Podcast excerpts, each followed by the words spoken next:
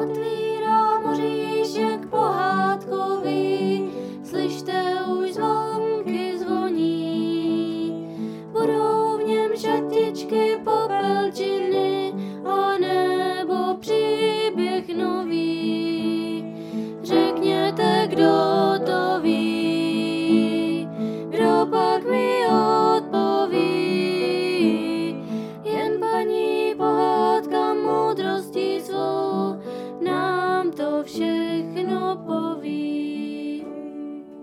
Děti, těšíte se na letní prázdniny? No, kdo by ne? Jenže teď je podzim a k dalším letním prázdninám je ještě daleko, že? Ale víte co? Pojďme si zaspomínat, jaké to bylo. Kde jste byli o prázdninách? A vzpomeňte si na nějaké místo, na kterém vám bylo moc dobře. Svítilo tam sluníčko a taky kolem vás bylo tak nějak krásně, protože všichni měli dobrou náladu a byli milí na vás a vy jste byli zase milí na ostatní. Hmm, to byly krásné dny. No a víte co? Já vám dneska povím, co se o takových letních prázdninách přihodilo Helence, Vojtovi a Klárce. Chcete? Tak pojďte, jdeme na to. O prázdniny, jak se na ně všichni děti těší. Helenka s Vojtou se konečně dočkali. No to jen Klárka prázdniny nemá, protože ještě nechodí do školy. Školní brašny odpočívají v komoře, děti je dali až do té poslední police. To prý, aby se na ně o prázdninách nemuseli ani podívat.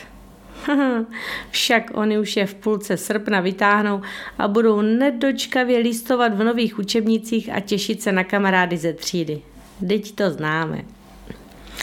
No ale teď o prázdninách se těšili na Ríšu. Ríša ten měl totiž přijet k jejich sousedům na prázdniny. Znali ho jen od vidění, ale teď, když tu má být poprvé celé dva měsíce, to se s ním určitě skamarádí a přijmou ho mezi sebe. Bude jich už šest, to se dá hrát tolik her. Jistě jim pomůže opravovat domeček, co si tak už dlouho v lese staví a vylepšují ze všeho, co jim kdo dá. Je to totiž nejkrásnější místo pro jejich dovádění. No a také budou starým lidem nosit nákupy a pomáhat, kde bude třeba. Šest párů rukou udělá už pořádný kus práce. A tak se těšili. A Ríša konečně přijel. Moc mu záleželo na tom, aby místní děti hned viděli, že není žádná městská bábovka. Ale řeknu vám, hm, udělal to úplně špatně.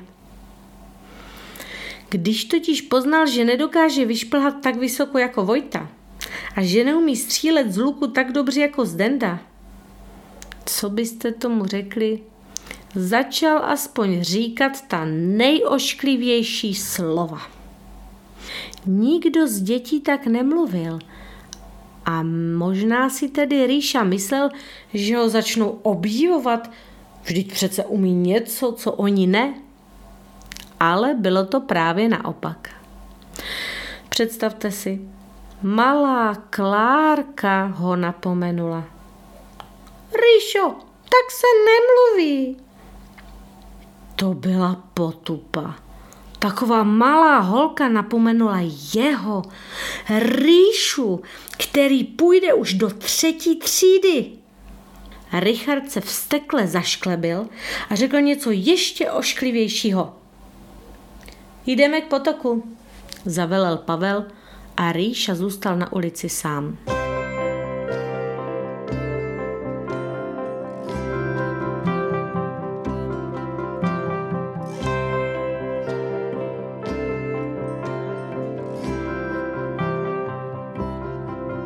Babička plela před domem květinový záhonek a všechno slyšela. zavolala si Rýšu k sobě. Ale Richard neochotně šel a už předem se bránil. Vy mi nemáte co nadávat, jste cizí, řekl spupně. Jak byl ale překvapený, když se na něj babička laskavě usmála a mile promluvila. Já ti přece nechci hubovat. Pojď, něco ti povím, Rýšo. Děti se nemohly dočkat, až přijedeš. No a ty začneš tak škaredě mluvit. Můžu si mluvit, jak chci. Chodit si, Rýšo, můžeš také kam chceš, že jo? Podívej, tam vzadu u ohrady taková veliká hromada. Běž a vylez na tu hromadu. Hm, no běž, můžeš přece chodit kam chceš, ne? Richard se na starou paní zmateně podíval. Ale, ale, to je přece hnůj, špitl bezradně. Můžeš chodit kam chceš, ale na hnůj přece nepolezeš, že jo? Babička se u těch slov tak legračně zatvářila, že se Rýša musel pousmát, ale ještě stále ničemu nerozuměl. Od hnoje by se škaredě zašpinil, viď? A myslíš, Rýšo, že od těch ošklivých slov se neušpiníš? Cože? Myslel si chlapec nechápavě, ale babička pokračovala. Ne každá špína rýšo je hned vidět.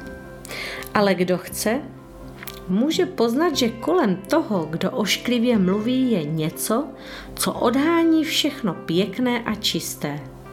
Představ si vznešeného statečného prince, který jede na bílém koni vysvobodit princeznu a přitom láteří a sprostě mluví. Ríša se smál. To by nebyl princ, ale spíš loupežník. Tak, tak. A myslíš, že by se líbil krásné princezně čistého srdce? Mohl by se líbit asi jen tak nějaké ježibabě. No a stejně tak jako v pohádkách je to i v životě. Když budeš ušpiněný od ošklivých slov, slušné děti si s tebou nebudou chtít hrát. Už rozumíš? Babička vycítila u chlapce změnu a stočila řečínám. Tvoje teta říkala, že rád hraješ košíkovou. Baví tě to? Moc! Ríša se úplně rozzářil. Tak podej tam tu krabici u schodu. Ríša ochotně šel a babička mezi tím už volala děti. Kdo se strefí z větší dálky do této krabice? To bylo něco, v čem mohla Ríša vyniknout. Byl druhý, hned za Pavlem, který už půjde do páté třídy a je z dětí největší. Hm. Ríša neřekl už ani jedno ošklivé slovo. A když závod skončil, Klárka volala. Ríšo, Ríšo, pojď, ukážeme ti domeček. Pak šli k potoku potom na třešně a do večera z nich byli nejlepší kamarádi. Všem připadalo, že se znají už tak dlouho.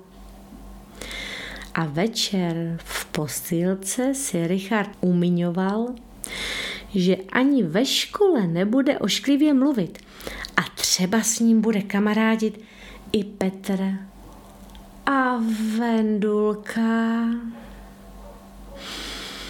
Hmm. A s těmi nádhernými představami o krásném prožívání s kamarády Hříša nakonec usnul. Dobrou noc. Zavírám oříšek pohádkový, slyšte už zvonky zvoní. Byly v něm šatičky popelčiny, a nebo příběh nový. Řekněte, kdo to ví, kdo pak mi odpoví. Jen paní pohádka s moudrostí svou příště příběh poví.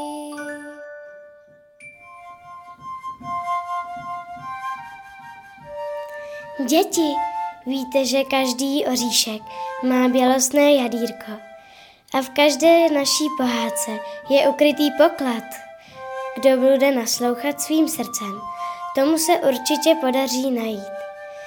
A kdo ho najde, může si ho uchovat ve svém srdíčku, aby mu svítilo na cestu.